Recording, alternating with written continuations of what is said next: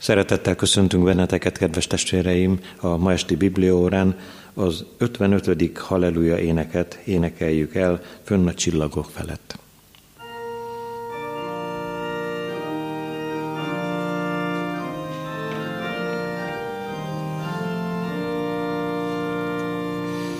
Fönn a csillagok felett, Halleluja, Amen. Boldog lelkek zengenek, Halleluja, Amen. Aki itt elfáradott, aki hordoz bánatot, azt a béke várja ott. Halleluja, Amen. Ott az üdvöző sereg, Halleluja, Amen. Istennek zengéneket,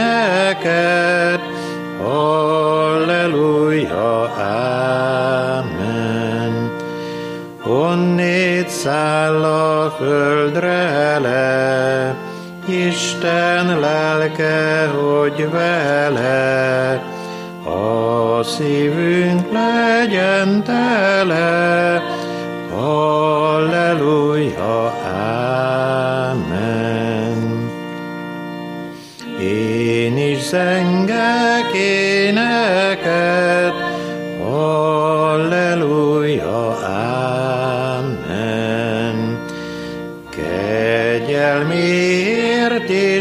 Istennek, Halleluja, Amen.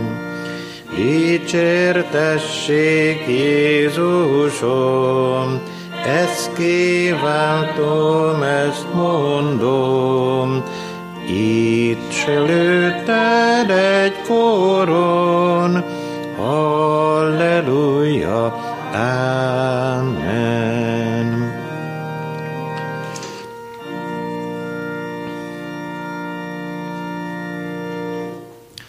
Az énekes könyvünkből a 445. dicséret első, második és harmadik verseit énekeljük el. Szólsz hozzám, Istenem!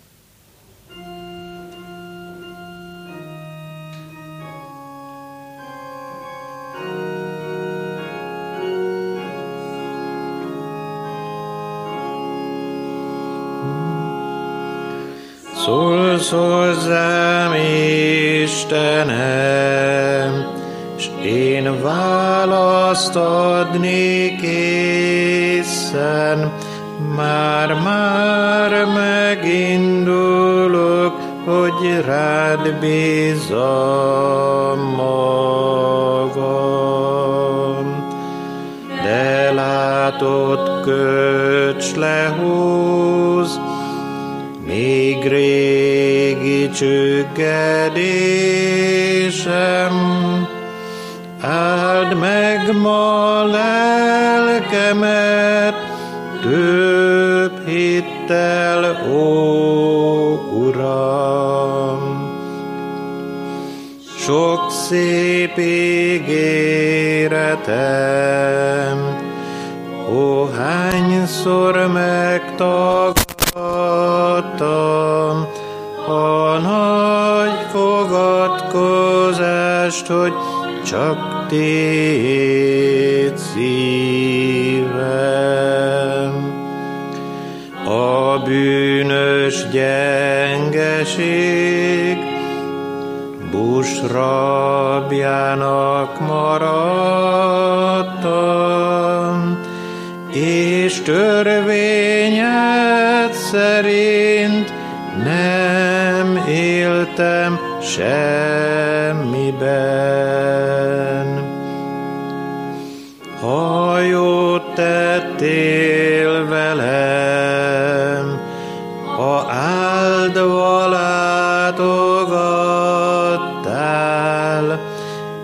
én nem dicsértelek, s nem hirdettem neved.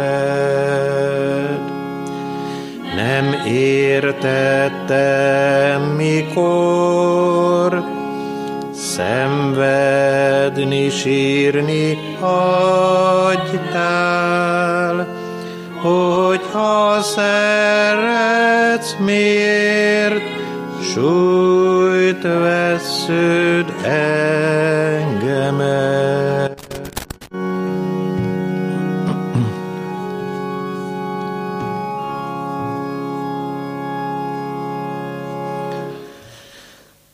Kegyelem nékünk és békesség Istentől, ami atyánktól, és az Úr Jézus Krisztustól. Amen. Imádkozzunk.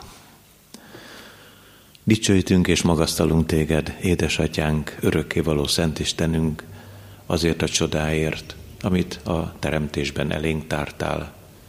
Magasztalunk azért is, hogy a teremtés hajnalán ott volt veled, a te egyetlen szent fiad, az Úr Jézus Krisztus, hiszen általa is ránézve teremtetett minden ebben a mi világunkban, az egész világegyetemben, és őre tekintesz áldozatára, kereszt halálára, halálon való győzelmére, amikor mi összegyülekezünk majd a te királyi trónodnál, hiszen ha a te igazságos ítéleted őt kikerülve látna minket, mire is mehetnénk, kározatra való bűnösökként állnánk meg előtted, de ő megmentett, vérével bűneinkért eleget tett, ezért imádjuk őt, ezért hálás a szívünk, mindazért, amit érdekünkben a te színed előtt tett.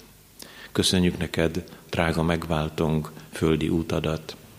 Köszönjük, hogy eljöttél ide mi közénk, és gyógyítottad a betegeket, vigasztaltad a szomorúakat, átölelted a kisgyermekeket, karjaidba vetted, és megáldottad őket. Köszönjük neked, hogy halottakat támasztottál fel, a Naini ifjút és Lázárt is, és a hatalmad ugyanaz, mint kezdetben volt, és tudjuk, hogy te megtörted a halálnak az erejét, és elhoztad az elmúlhatatlan életet, hogy amikor a mi földi vándorlásunk kitelik, és egyszer majd megjelensz az ég felhőjén, mi is mennyei testben tudjunk hódolni előtted. Addig, amíg itt tartasz, ezen a földön minket, hadd, hogy ajkunkról a te nevedre áldás szálljon, hogy a mi szívünkben hálaadás fakadjon, az elvet javakért, a megterített asztalért, az ételünkért, italunkért, otthonunkért, szeretteinkért, családunk tagjaiért, akik velünk vannak, velünk éreznek, a bajok, a félelmek, a küzdelmek idején. Köszönjük, hogy Te adtad őket mellénk, és köszönjük Te neked ígédet. Méltatlanok vagyunk arra, hogy szólj hozzánk, de olyan jó, hogy nem hallgatott el a Te ígéd. Segíts nekünk, hogy nyitott szívvel és halló füllel értsük, fogjuk fel és fogadjuk el a Te drága szavadat.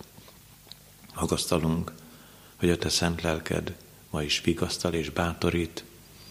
Segíts nekünk abban is, hogy őtől le kérjünk támpontokat, útbaigazítást, hiszen ő erőnek, a szeretetnek és a józanságnak lelke. Ott van a mi szívünkben sokféle vágy, hogy kéréseinkkel is színed elé járuljunk. Kérünk téged, drága atyánk, hogy ebből a próbatételből, amely most az egész világon megtapasztalható, szabadíts ki bennünket, és kötözgesd be azoknak a sebét, akik már gyászban járnak emiatt. Segítsd azokat, akik kórházban emelik fel az ő imádságos szavaikat, könyörgésüket te hozzád, és légy itt most velünk, a te szent lelked erejével, hatalmával, hogy üzenetté váljon a te igéd. Hallgass meg, édesatyánk, fiad Jézus Krisztus nevében. Amen. Elkezdjük a mai estével olvasni a bibliolvasó kalauz szerint a zsidókhoz írt levél drága fejezeteit. Most az első résznek az első négy versét hallgassuk meg. Zsidókhoz írt levélből szól az ige, az első fejezet első négy verséből. Miután régen sokszor és sokféleképpen szólt Isten az atyákhoz a proféták által, ezekben a végső időkben a fiú által szólt hozzánk, akit mindennek örökösévé tett, aki által a világot teremtette.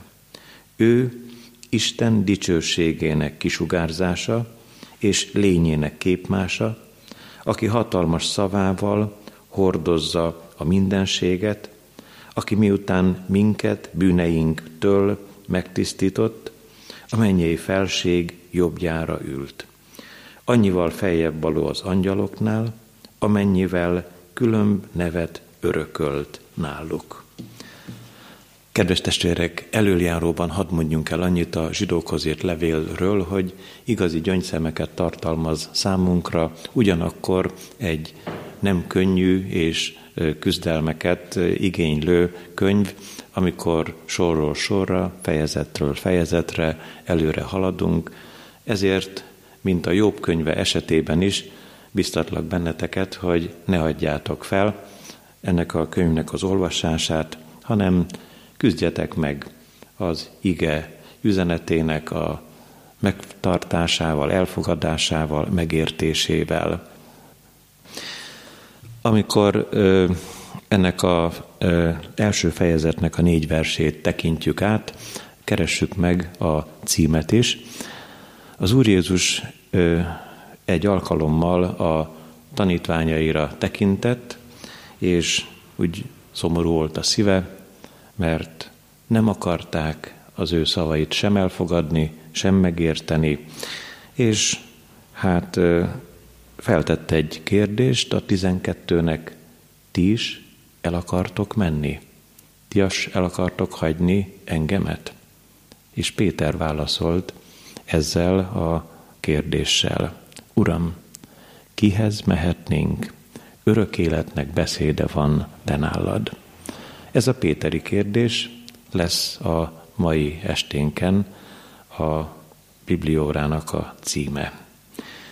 És az íge első üzenete is ugyanez a kérdés. Kihez mehetnénk? A második gondolatban arról fogunk szólni, te mindennek az örököse vagy. A harmadik gondolatban pedig a mennyei felség jobbján. Az ige első üzenetében tehát itt van előttünk a Péteri kérdés, kihez mehetnénk? Egyfelől, mivel a zsidókhoz írt levél elején arról szól Isten igéje, hogy régen a proféták által szólt az Isten. Hát menjünk a profétákhoz. Kikről vagy miről kiről beszélnek a proféták.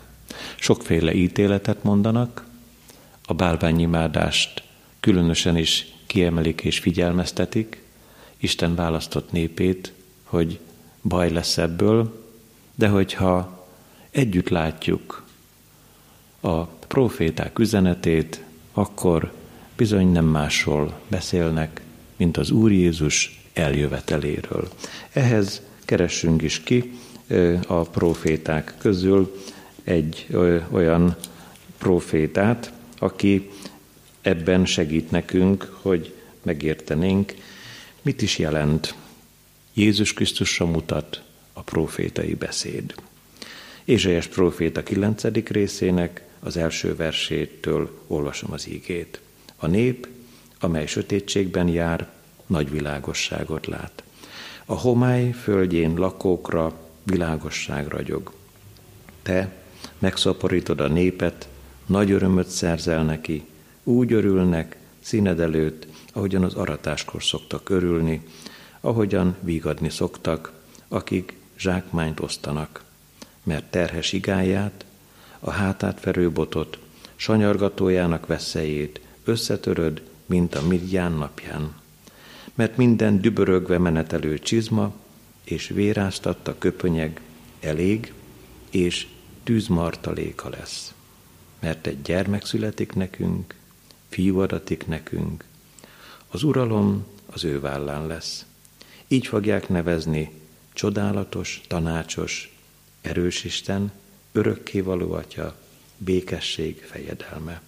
Uralma növekedésének és a békének nem lesz vége Dávid trónján és országában. És hogyha lapozunk megint csak Ézsaiásnál kettőt a Bibliában, a 11. fejezetében ezt olvassuk. Vesszőszál hajt ki isai törzsökéről, hajtás sarjad gyökereiről. Az Úr lelke nyugszik rajta, a bölcsesség és értelem lelke, a tanács és erő lelke, az Úr ismeretének és félelmének lelke. Sok más helyről is kereshetnénk ki. Az Ószövetségben a profétai beszéd drága gondolatait, amikor Isten fiáról, Jézus Krisztusról, az eljövendőről, a szabadítóról szól Isten üzenete. De hogyha, ahogyan a zsidókhoz írt levél üzenetéhez visszatérünk, és halljuk, hogy nem csak a proféták, hanem az angyali híradás is beszámolt arról, hogy jön. A világ megváltója, Isten szent fia, akkor így közeledve, és már szinte küszöbén állunk az adventi időnek, jusson csak eszünkbe, hogy hogyan hallották az angyali üzenetet a pásztorok. Üdvözítő született ma nektek, aki az Úr Krisztus a Dávid városában. A proféták és az angyali üzenetnek a gondolatai a végső idők felé vezetnek bennünket. Mire sürget minket a végső időknek a kora korszaka? Szintén a zsidó levélben halljuk, a negyedik résznek a hetedik versében, ma, ha az ő szavát halljátok, ne keményítsétek meg a ti szíveteket. Fia által szól hozzánk a végső időben az Úr. A szívünkhöz szól. A proféták és az angyalok kora lejárt. Ezt nem mindenki veszi szívesen.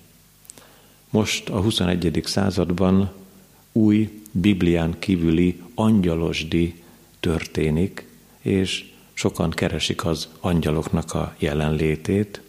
Isten ígéje azt mondja, hogy ma már nem az angyalokon keresztül, és nem a profétai beszéden át, hanem Szent Fia Jézus Krisztus által szól hozzánk az örökkévaló.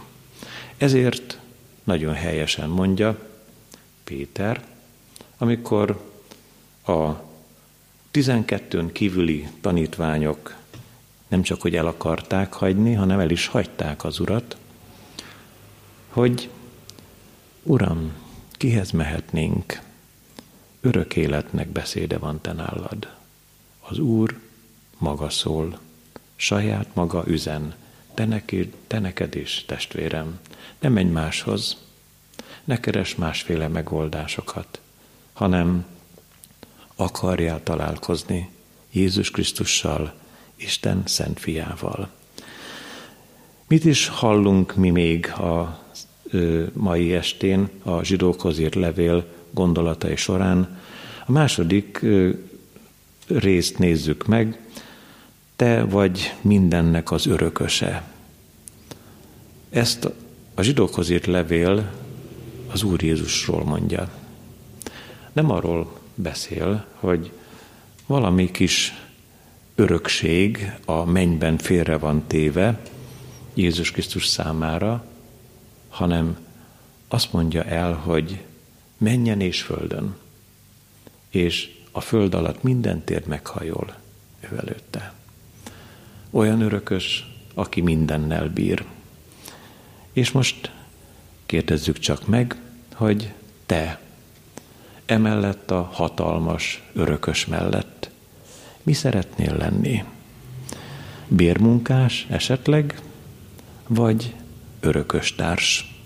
És ahhoz, hogy erre a kérdésre választ tudjunk adni, a gonosz szőlőmunkásoknak a példázata hadd segítsen minket. Örökös társai lehetnénk Jézus Krisztusnak, de ugyanakkor felmerül az a kérdés, ha a szívünk nem nyílik meg előtte, hogyha nem látjuk őt annak, aki, olyannak, aki, olyan hatalmasnak, a mindenek örökösének, akkor a magunk örökségét is nem csak elveszítjük, hanem félelmetes ítélet várhat rejánk. Nézzétek csak, hogy a Lukács 20, 9. versétől mit mond az ige. Azután ezt a példázatot mondta a népnek. Egy ember szőlőt ültetett, és munkásoknak adta bérbe. Majd hosszú időre idegenbe távozott. És amikor eljött az ideje, elküldött a munkásokhoz egy szolgát, hogy adják oda neki a részét a szőlő terméséből. De a munkások megverték, és üres kézzel küldték el. Azután egy másik szolgát küldött, de azt is megverték. Megalázták, és üres kézzel küldték vissza. Majd egy harmadikat is küldött, de ezt is megsebesítették és kidobták. Akkor így szólt a szöldő gazdája. Mit tegyek? Elküldöm szeretett fiamat. Őt talán meg fogják becsülni. De mikor meglátták őt a munkások, így tanakodtak egymás között. Ez az örökös. Öljük meg őt, hogy milyen legyen az örökség. És kidobták a szőlőből, majd megölték. Vajon mit fog velük tenni a szőlő ura? Eljön, és elpusztítja ezeket a munkásokat. A szőlőt pedig másoknak adja. Amikor ezt hallották, így szóltak. Ez nem történhet meg. Ő azonban rájuk nézett, és ezt mondta. Akkor mit jelent az írásnak ez a szava? A kő, amelyet az építők megvetettek, az lett a sarokkő. Aki erre a kőre esik, összezúzódik, akire pedig ez a kő ráesik, szétmorzsolja azt. Az írástudók és a főpapok már abban az órában el akarták őt fogni, de féltek a néptől, mert megértették, hogy róluk mondta ezt a példázatot. Írástudókról és a farizeusokról, a nép vezetőiről, a legelőkelőbbekről. Mondta Jézus Krisztus ezt a félelmetes példázatot, hogy te az örökkévalónak a szőlőjében milyen módon forgolódsz? Bérmunkásként?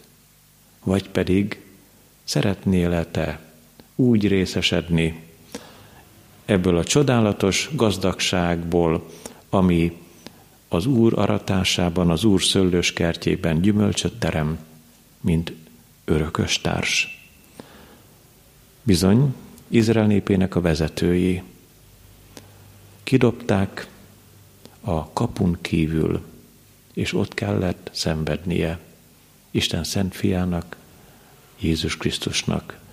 Miértünk a mi bűneinkért.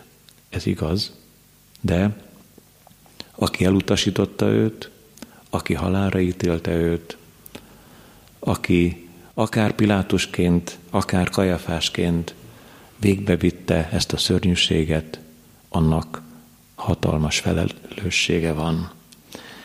Milyen nagyon jó lenne elcsípni az örökséget, gondolták ők, hogy Isten színe előtt is ők előkelők legyenek, hogy Istenhez nekik saját útjuk legyen, és ők úgy tanították alatvalóikat, tartsd meg a törvényt, és akkor abból neked üdvösséged lesz. De nem úgy van ám. A törvény megtartásából egyetlen ember sem üdvözülhet, mert nincs senki, aki megtartaná az Isten törvényét hibátlanul, tökéletesen, úgy, ahogyan az le van írva Isten igéjében. Ezért Nézd csak ezt a kétféle utat, ami te előtted áll, szeretett testvérem. A hágárféle utat, amelyik szolgaságra szül, és az izsákféle utat, ahol az úrnő az ígéret szerint kaphatta meg a gyermeket. Megint csak Isten igéje segít nekünk ennek megértésében, hogy hogyan lehetünk mi örökös társai Jézus Krisztusnak. A Galata levél egésze foglalkozik azzal, hogy milyen balgatag módon gondolkoztak a Galácia beli gyülekezetek arról, hogy hogyan lehetne üdvösséget találni Jézus Krisztuson kívül, hogyan lehetne a törvényből üdvözülni. A Galata 4, 21-től hallgassátok, mit mond az íge. Mondjátok meg nekem ti, akik a törvény uralma alatt akartok lenni. Nem halljátok, mit mond a törvény? Mert megvan írva, hogy Ábrahámnak két fia volt. Az egyik a rabszolganőtől, a másik a szabadasszonytól. De való csak test szerint született, a szabadasszonytól viszont való viszont az ígéret által. Ez képes beszéd, mert ezek az asszonyok két szövetséget jelentenek. Az egyik a sínai hegyi szövetség, amely szolgaságra szül. Ez Hágár. Mert Hágár, a sínai hegy Arábiában megfelel a mostani Jeruzsálemnek, amely szolgaságban van fiaival együtt. De a mennyei Jeruzsálem szabad, ez a mi anyánk. Ti pedig testvéreim, Izsák módjára az ígéret gyermekei vagytok. De amint akkor a test szerint született, üldözte a lélek szerintit, úgy van ez most is. De mit mond az írás? Üzd el rabszolganőt és fiát, mert nem örökölhet együtt a rabszolganő fia a szabadasszony fiával. Ezért tehát, testvéreim, mi nem a rabszolganő, hanem a szabadasszony gyermekei vagyunk. Vágysz arra, hogy teljesen szabad legyen a szíved Jézus Krisztus szabadítása által. Mert ebben az esetben, igen, neked megadatik az, hogy örökös társa legyél Jézus Krisztusnak. A Róma 8.17-ben ezt halljuk, ha pedig gyermekek, akkor örökösök is, örökösei Istennek, és örökös társai Krisztusnak. Ha vele együtt szenvedünk, hogy vele együtt meg is dicsőjüljünk. Micsoda örökségről van itt szó, amit így szét lehet osztani. Nem tartja meg magának az örökkévaló. És nem mondja azt Jézus Krisztus, akkor ez engem illet, hanem így szól, legyél örökös társam. Engedd, hogy szabad legyen a szíved a rabszolga gondolkozástól. Ne szolgáld a magad hamis igényeit, ne hallgass a sátánra, Isten ellenségére, hanem a halál helyett válaszd azért az életet. Az Úr mindennek örököse, és te beleférsz.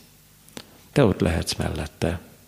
Téged boldoggá tehet, hogy örökös társa legyél a mennyvilágában. Nem akarja, hogy a bűn szolgasságában, rabszolgasságában maradj.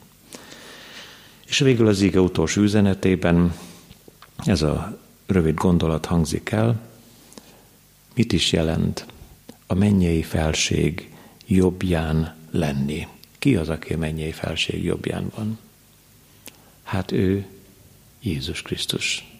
Ezt egy kicsit nehezen értjük Isten igéjéből, mert nem szeretjük ezt a jobb kéz és bal kéz felől való helyet foglalást, és nem is ezt akarja üzenni Isten igéje, hogy a mennyei felség jobbján mindenképpen a jobb oldalon ül Jézus Krisztus, nincs az örökkévalónak bal oldala és jobb oldala, az Istennek a abszolút és teljes közelsége az, ami meghatározó ebben az üzenetben. Az atya, amikor ítél, akkor az ítéletet egészen átadta a fiúnak. És most már nem ezen a földön jár közben értünk, és nem a kereszten fizeti ki, ami megváltásunknak a díját, mindez megtörtént, a halálnak az ereje megtört, a sátán diadala véget ért, már csak az utó harcai azok, amelyek ellenünk vitézkednek, és az Úr, amikor véd téged, nem elítélni akar, hanem megmenteni. Véd az Atya előtt, a hatalomnak a legmagasabb fokán. Itt is hallottuk, földön járta idejében, mondta az Úr, nekem adatott minden hatalom menjen és földön. De most micsoda hatalommal bír, olyannal, amire szavaink sincsenek igazán, hiszen ő a felségesnek a jobbjára ült, és annyival feljebb való az angyaloknál, amennyivel külön nevet örökölt náluk.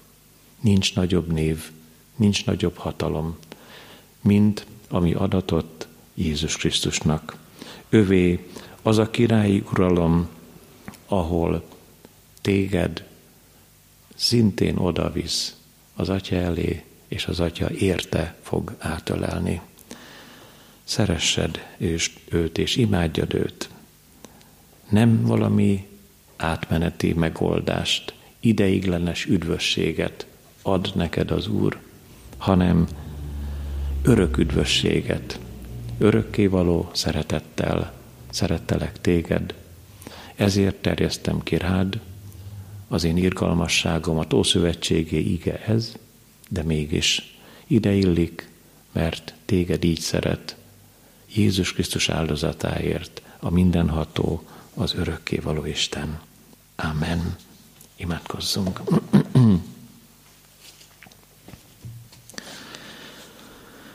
Köszönjük neked, drága atyánk, azt a megmagyarázhatatlan szeretetet, amit most a te igédből elfogadhattunk. Köszönjük, hogy nagyon mélyre hajoltál, utánunk jártál. Köszönjük neked azt, hogy aki csak te hozzád jön, drága megváltó úrunk, azt semmiképpen ki nem veted. Áldj meg bennünket azon a helyen, ahol élünk és járunk, ahol szeretnénk bizonyságot tenni a Te hatalmadról és szeretetedről. Te add ajkunkra a szavakat és a szívünkbe az indulatot, hogy szelíden tudjuk elmondani azt az üzenetet, amit Te ránk bíztál, és a Te oltalmadba, és a Te kegyelmedbe ajánljuk mindazokat, akik bajokból és félelmekből keresnek Téged. Különösen is könyörülünk most te hozzád egy kedves beteg testvérünkért, aki külföldön él és nehéz terheket hordoz. Állj mellé, bátorítsad őt, töröld le szeméből, szívéből a könycseppeket, és áld meg az ő szeretteit, családja tagjait, teremts az ő szívében, életében békességet.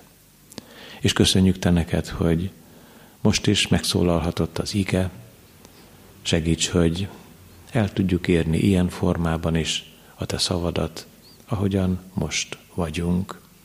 Szomorú emiatt a mi szívünk, és vágyunk arra, hogy itt a gyülekezetben, közösségben lehessünk veled és egymással, de adj nekünk kitartást, és adj elfogadást erre a nehéz időszakra nézve, hogy majd eljön a megkönnyebbülésnek az ideje, és amikor ez megérkezik újra, felfaghatat a mi szívünkből a hála, neved magasztalása, dicsőítése. Addig is, amíg újra együtt lehetünk a Te színed előtt, itt, ezen a helyen könyörülj meg rajtunk, és őrizd meg magadnak, tarts meg minket a Te te benned való hitben és a te kegyelmedben. Amen. Együtt mondjuk el az Úr Jézus imádságát. Mi, atyánk, aki a mennyekben vagy, szenteltessék meg a te neved. Jöjjön el a te országod, legyen meg a te akaratod, amint a mennyben, úgy a földön is. Minden napi kenyerünket add meg nékünk ma, és bocsásd meg védkeinket, miképpen mi is megbocsátunk az ellenünk védkezőknek, és ne vigy minket kísértésbe, de szabadíts meg a gonosztól, mert tiéd az ország, a hatalom és a dicsőség mindörökké. Amen. Mindezeknek utána az atyának kegyelme, a fiúnak szeretete és a Szentléleknek velünk való közössége legyen és maradjon minnyájunkkal. Amen. Befejezésül énekeljük a 445. dicséretnek a maradék három versét, negyedik és ötödik, valamint a hatodik verseket. Köt még a földi jó, a bűn a földi örvény.